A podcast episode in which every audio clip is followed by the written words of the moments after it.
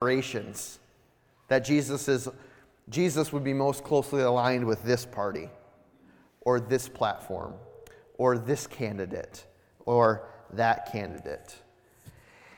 And you've probably heard Christians say, oh, Jesus is definitely a Republican, would definitely be a Republican. And then I bet you've heard Christians say, Jesus would definitely be a Democrat. And I bet you've heard Christians say, Jesus definitely would be politically conservative. And then I bet you've heard Christians say, Jesus would definitely be politically liberal.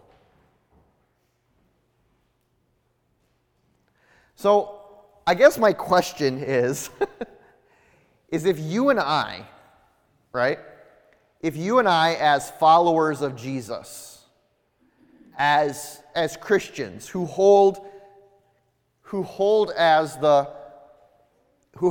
same authority for Christian faith and belief and life as the person sitting next to us. If we all hold that same authority to be the Scripture revealed to us in our heart by the power of the Holy Spirit, if we all believe the same thing, how can we come up with so many radically different conclusions?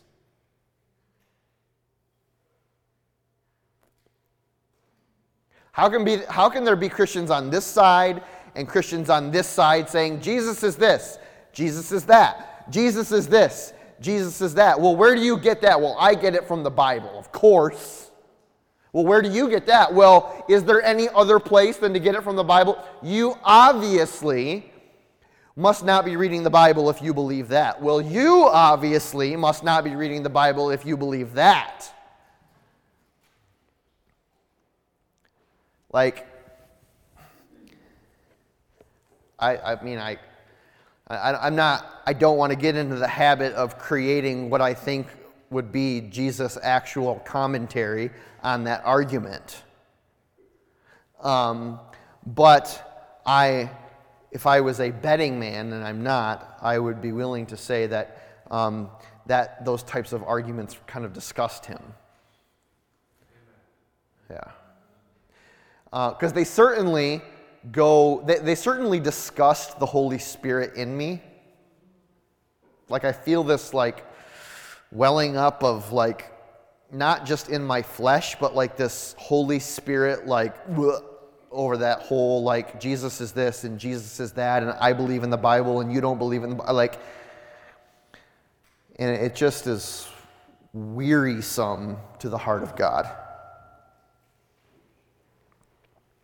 This social commentator named Rufus Miles said this, not in regards to faith and politics, but just in general, but I think it applies here.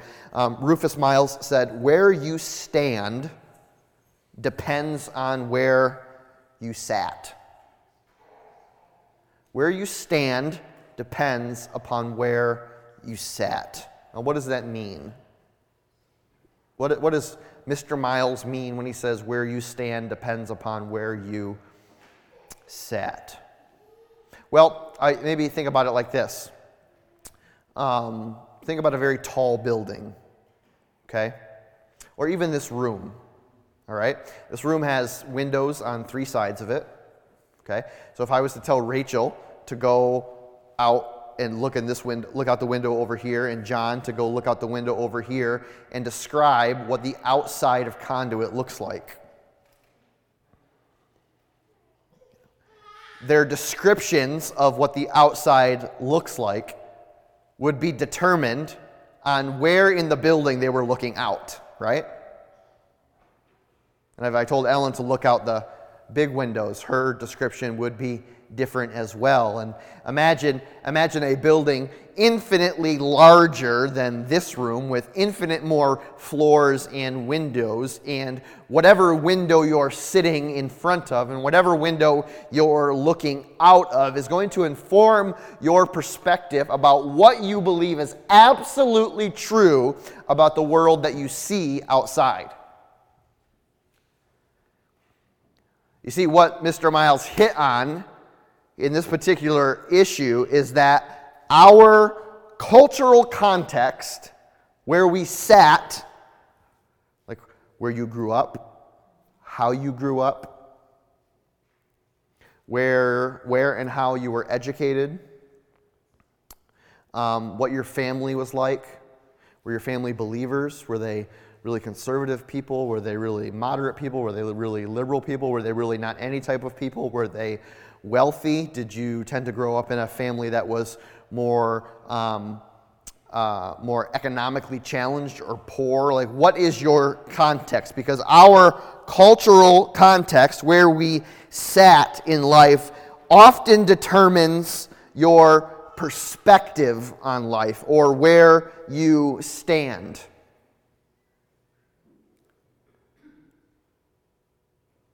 I have that up on the screen for you. Our cultural context, where you sat, determines your perspective or where you stand, what you believe, how you have come to believe those things, how you have experienced and seen the world around you, how you can look at something and perceive its true meaning, its true value, its true purpose, where someone else can look out a window right next to yours, but just with a little bit of a different angle, and to come to some completely different conclusions about what is true. This is why, okay, listen, this is important. This is why most of us see zero conflict between our faith and any political beliefs that we have. Zero. That people from vastly different backgrounds with vastly different perspectives and vastly different beliefs, but the same faith, can say, I have zero conflict between what I believe politically and what I believe about Jesus, and what I believe about my faith, in what I believe about God. In fact, I have met no one, I'm sure they're out there, but I've met almost no one who says, yeah, I've got a lot of conflicting political / religious or faith-oriented beliefs. Almost no one does that. Almost everyone says, yeah, my faith and my politics are completely aligned with each other. I believe perfectly in alignment. The heart of Jesus in me and my political beliefs. That in and of itself, that in and of itself should cause us to ask some questions, right? That if I have zero conflicts about my faith and my politics, but my brother sitting next to me has zero conflicts about his faith and his politics, but they're different, then that should maybe, at the very least, make us pause and ask some questions. You see, the reality is that our beliefs, political or faith-based, or our beliefs about Jesus, or our beliefs about the Scripture, were not created in a vacuum. They were not created in a vacuum. And maturity recognizes that. Maturity recognizes that my beliefs on anything in life were not created in a vacuum. No, mine weren't created in a vacuum. Perfectly free of any bias, my beliefs.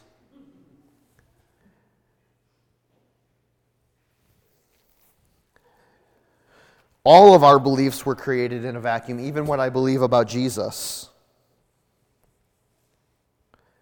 So if we can recognize that all of our beliefs were created in a vacuum, and that good, faithful, believing people believe different things about Jesus and also different things about politics, then the question then becomes, which is the most appropriate question for these next few weeks, but also your whole life,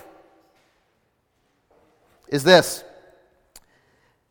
Can we, when I say we, I mean Christians, can we disagree politically and love unconditionally?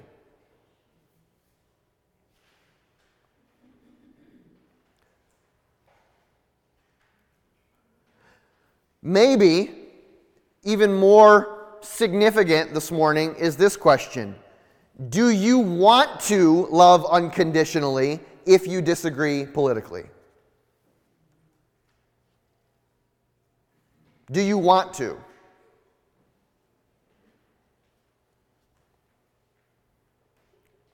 Because I will tell you, ask any person that's been married more than 5 minutes, and they will tell you that love is a choice.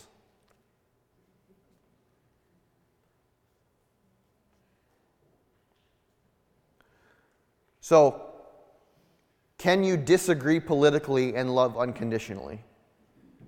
And maybe the more appropriate question is, do you want to love unconditionally if you don't agree politically?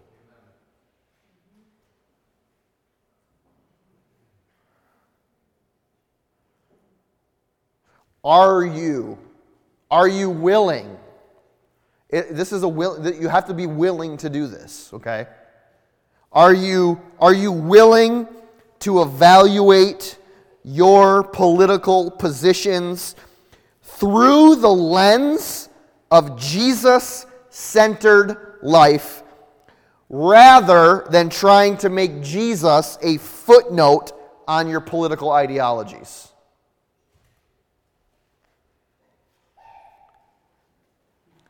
I believe this politically, therefore I will go and search out some way in which Jesus agrees with it.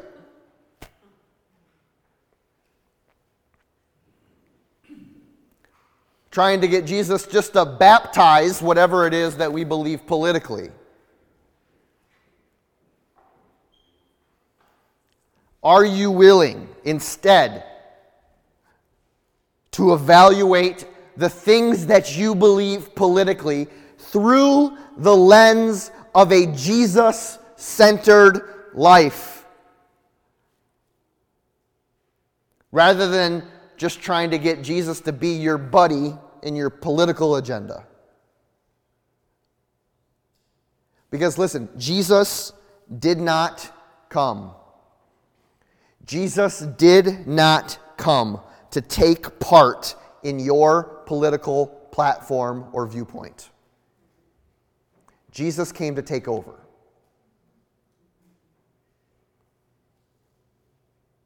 He did not come to take part. He did not come to just be one person in the crowd of all the good Bible-believing Republicans, or all the good Bible-believing Democrats, or all the good Bible-believing libertarians or conservatives or liberals. Jesus didn't come to take part. Jesus came to take over. He isn't a leader, he is a king.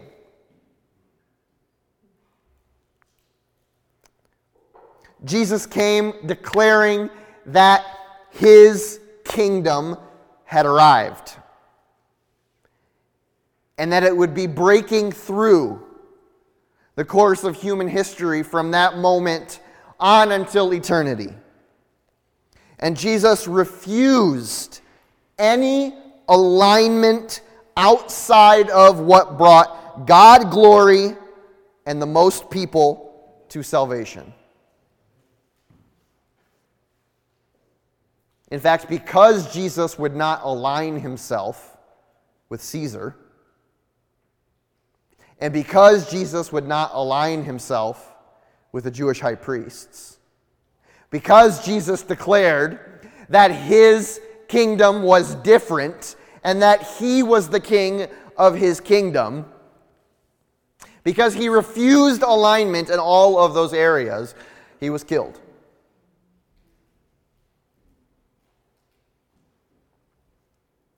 You see, when it comes to Christianity and politics, there is something that far supersedes platforms, positions, and perspectives. There is something that supersedes it all. The thing that supersedes it all is unity.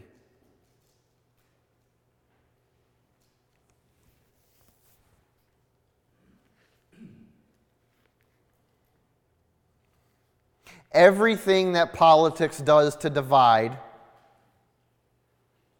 is antithetical to the prayer of Jesus for his disciples that they would be united.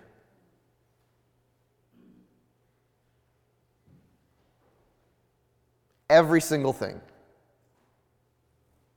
Jesus felt it so critical that Christians be united with each other, that it became one of the things that he prayed to the Father for before his crucifixion.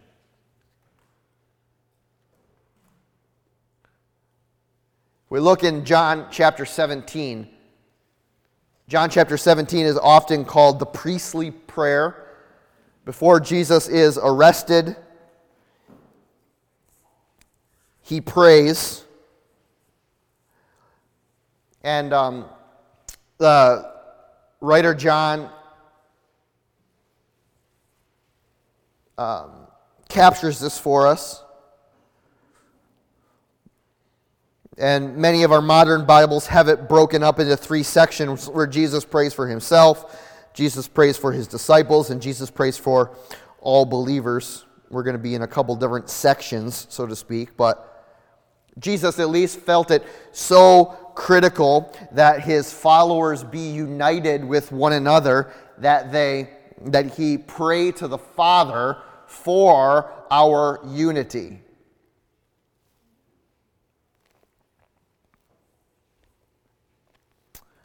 And I'm not going to read the whole prayer, but we'll read a section here in John chapter 17, verse 11. Remember that Jesus is praying to the Father. He says, "I will remain in the world no longer, but they are still in the world, and I am coming to you. Holy Father, protect them by the power of your name, the name that you gave me, so that they may be one as we are one."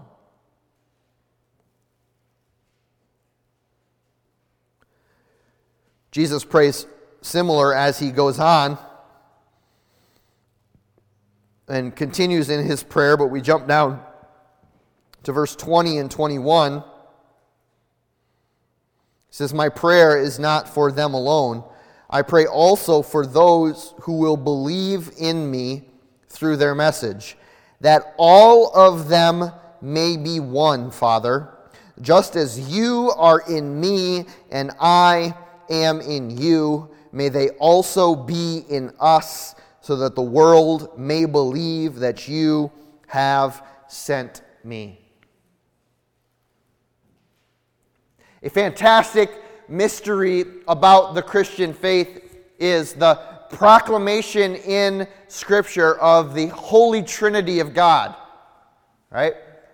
The coexistence and co-eternality of the Father, the Son, and the Holy Spirit, both equally serving in the nature of God, but being equally different.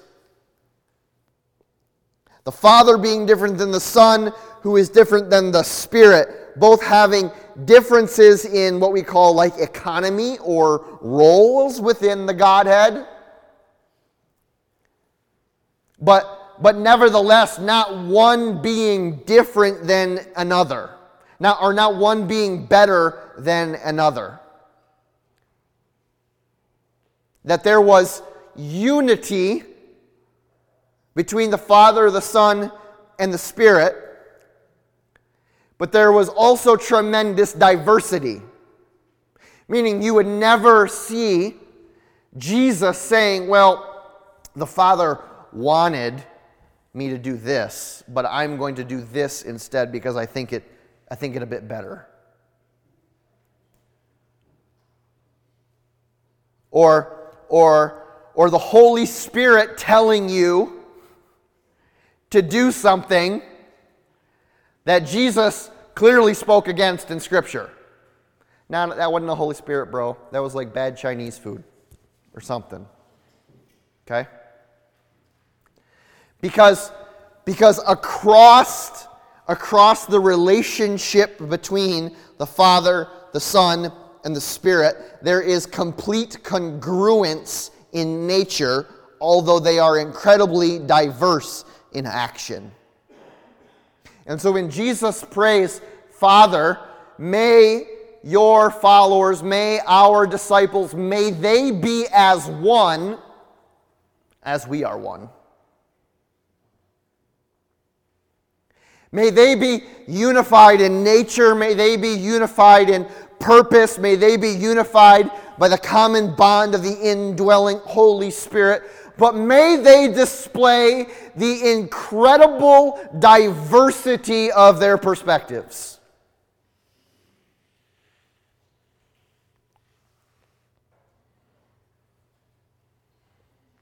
But may they be as one, as you and I are one. Why? Well, Jesus tells us why. Jesus tells us why unity is so important. And Jesus says that unity in Jesus, unity in the Spirit of God, is a message that the world needs to hear from the church. That unity is a message, is a characteristic that those who will come to believe in God the Father through faith in Jesus Christ, empowered by the Holy Spirit, will need to see on display. It will be a message that draws them to the heart of God.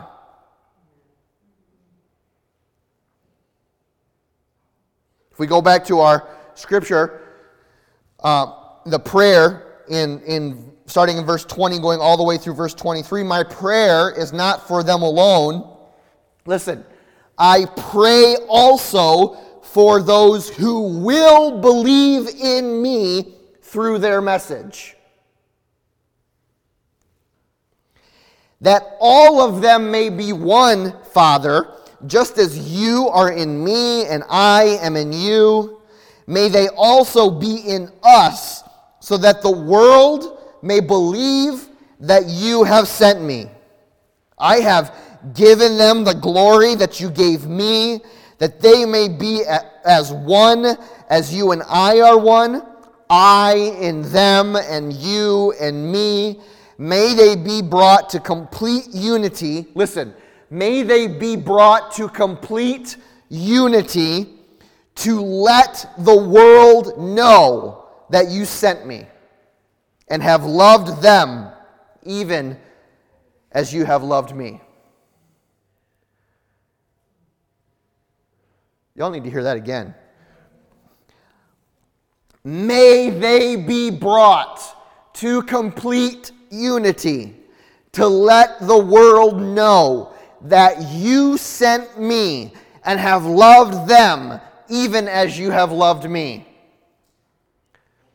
Why is unity important?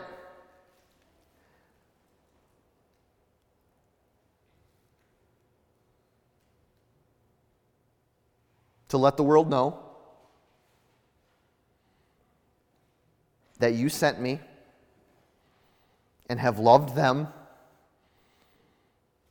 even as you have loved me.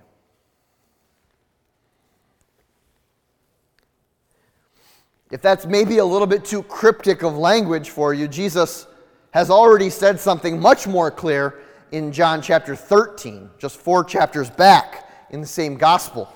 In John chapter 13, verse 35,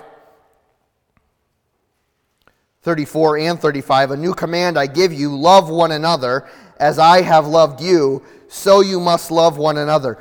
By this, all people will know that you are my disciples if you love one another. That in the bond of unity, welded together by the love of God, spread abroad in our hearts through faith in Jesus Christ, we have a message to declare to the world that God is love,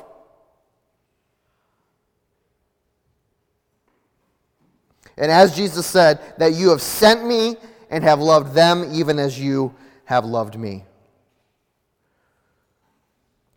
Listen, Christian unity, all right? Christian unity is culturally disruptive and weird because it sends the message that Jesus and all things in him supersedes and rises above everything that the world uses to polarize and separate us.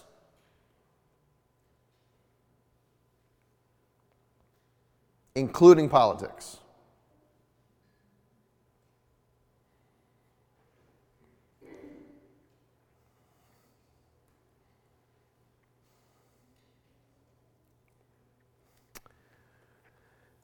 This is one of the hallmarks of the Apostle Paul's whole ministry, right?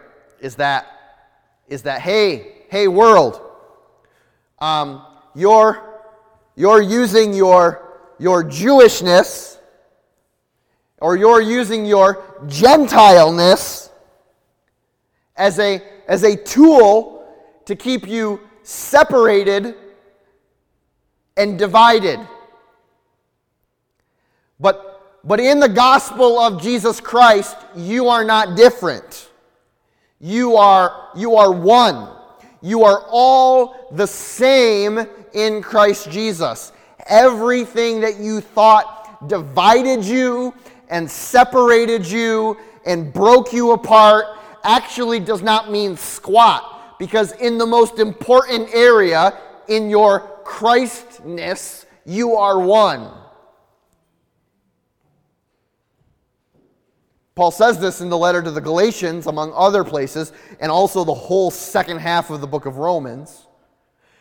But he says it explicitly in the book of Galatians, chapter 3, verse 28.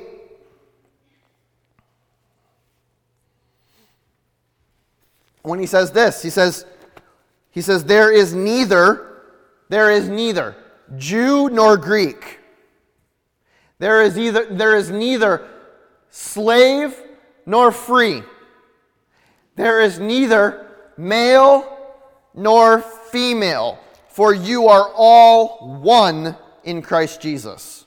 Now, is Paul saying here that when you become part of Christ Jesus, that you forego your maleness or your femaleness, that you forego your Jewishness or your Gentileness? No, that's not what he's saying at all. He's saying that even though those distinctives may remain about you, right, that there is something that far supersedes the thing that the world uses to categorize you all differently.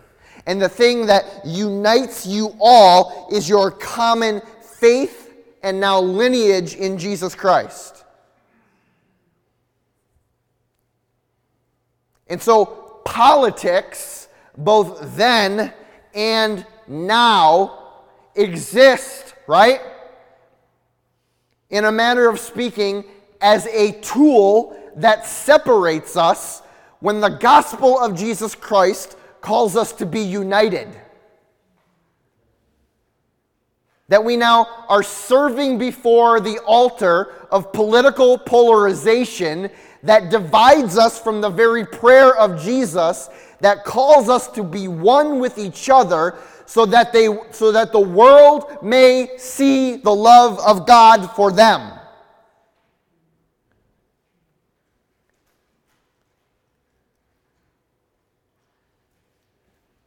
Your preferred political candidate may win on November 3rd. Your preferred political candidate may lose on November 3rd, but guess what? They will only lose or win for one day.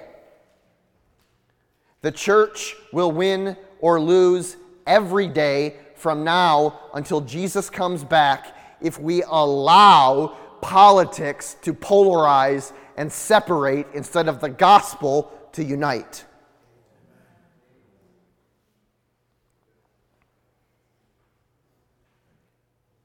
This is not about who wins or loses on November 3rd. This is about whether or not the message of the church will win or lose every day from now until when Jesus comes back. And you're accountable.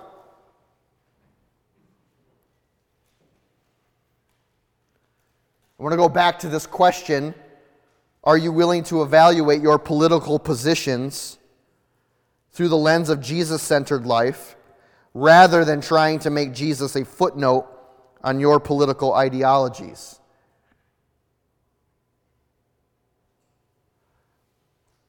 Because What Paul answers that question for us in the scripture that we just read in Galatians chapter 3. He says, where there is neither Jew nor Greek, slave nor free, male nor female, we are all one in Jesus Christ, right? So there's only two directions to look at life, right? And we've created a little diagram to help, display what direction you can look at life from, right? And maybe our teachers out there will appreciate a little Venn diagram. Who loves Venn diagrams? I love Venn diagrams.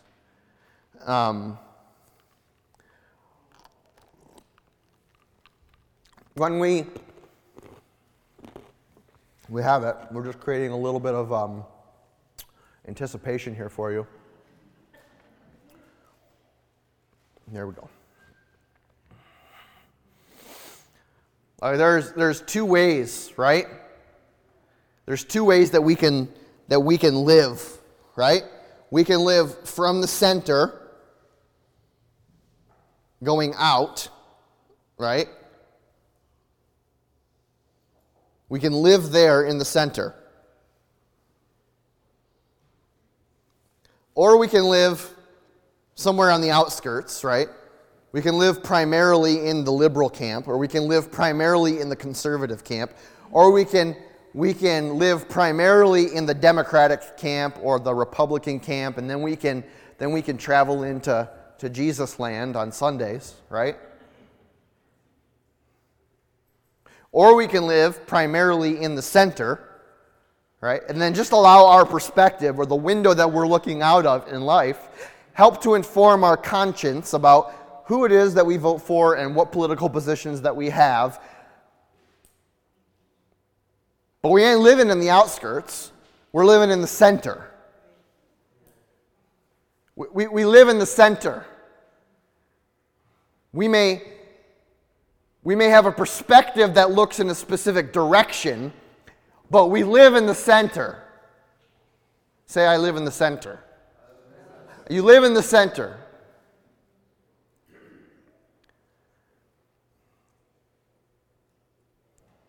Well, if so-and-so doesn't get elected, if they're not president, then, man, I'm really scared for our country. Really? Really? Come on. Come on. I'm scared for our country regardless, right?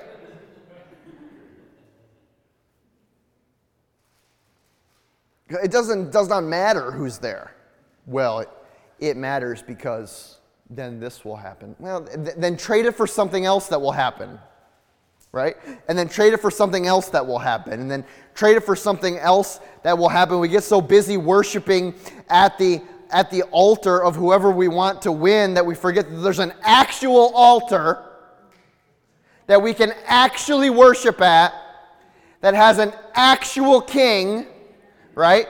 Who cares very little about what is going on in an actual election.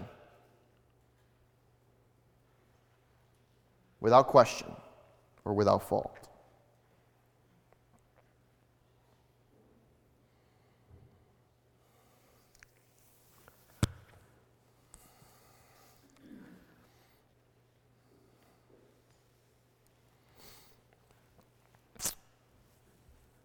Back to our main question for the day. Can we disagree politically and still love unconditionally? Do you want to love unconditionally if you don't agree politically? The gospel of Jesus Christ, the prayer of the Son to the Father, the message that the church has for an unbelieving world is based fully and solely on our decision, on our choice to love one another.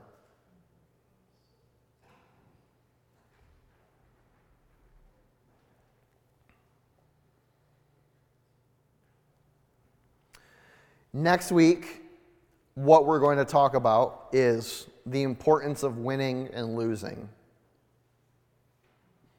Now, we did talk a little bit about it during the Sermon on the Mount, talking about the Jesus ethic of life and, like eye for an eye and tooth for a tooth and as Christians, having a Jesus-centered ethic of life means that we regularly forego what is legally ours or what we have the right to in order to communicate or send a significantly more important message about the love of God. And what we're going to talk about next week is as Christians who are united in the gospel of Jesus, for the sake of the world, how hard will we fight to win in the political realm? Like, what are the stakes? What are the stakes of being in it to win it politically for Christians? Like, whatever it takes to get so-and-so elected. Whatever it takes to get so-and-so elected. What's at risk there? What's at risk? There's a lot at risk because whenever you're in it to win it above anything else, it means that you're in it for someone else to lose no matter what. You're in order to have a war, there has to be a what? An enemy. There has to be an enemy, right? So what does it mean to be in it to win it? To be fully dedicated to winning in this political season. Okay, join me in prayer as we welcome the worship team back up. Heavenly Father, we are grateful, Lord, for your word to us this morning. And we pray, Father, that as we... Lord, this is kind of a big question,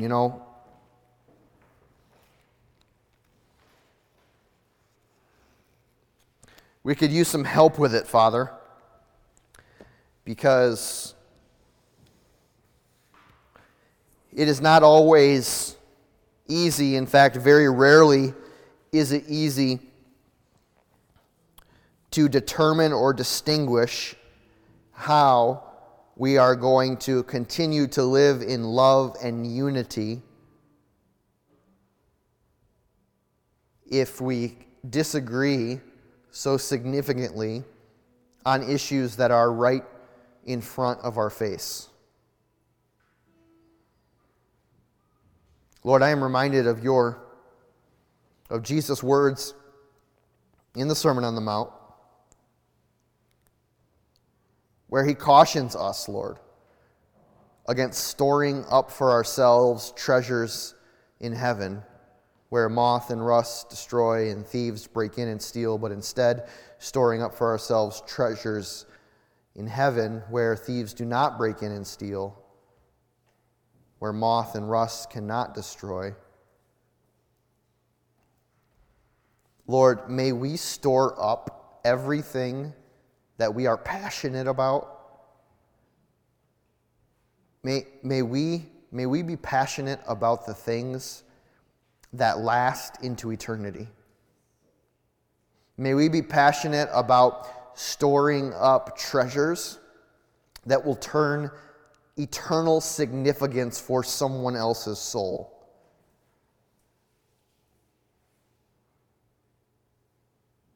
Less passionate, Lord, for things that will be here on the third and gone on the fourth. More passionate, Lord, for things of eternal significance that hold eternal weight for people that you love. In Jesus' name, amen.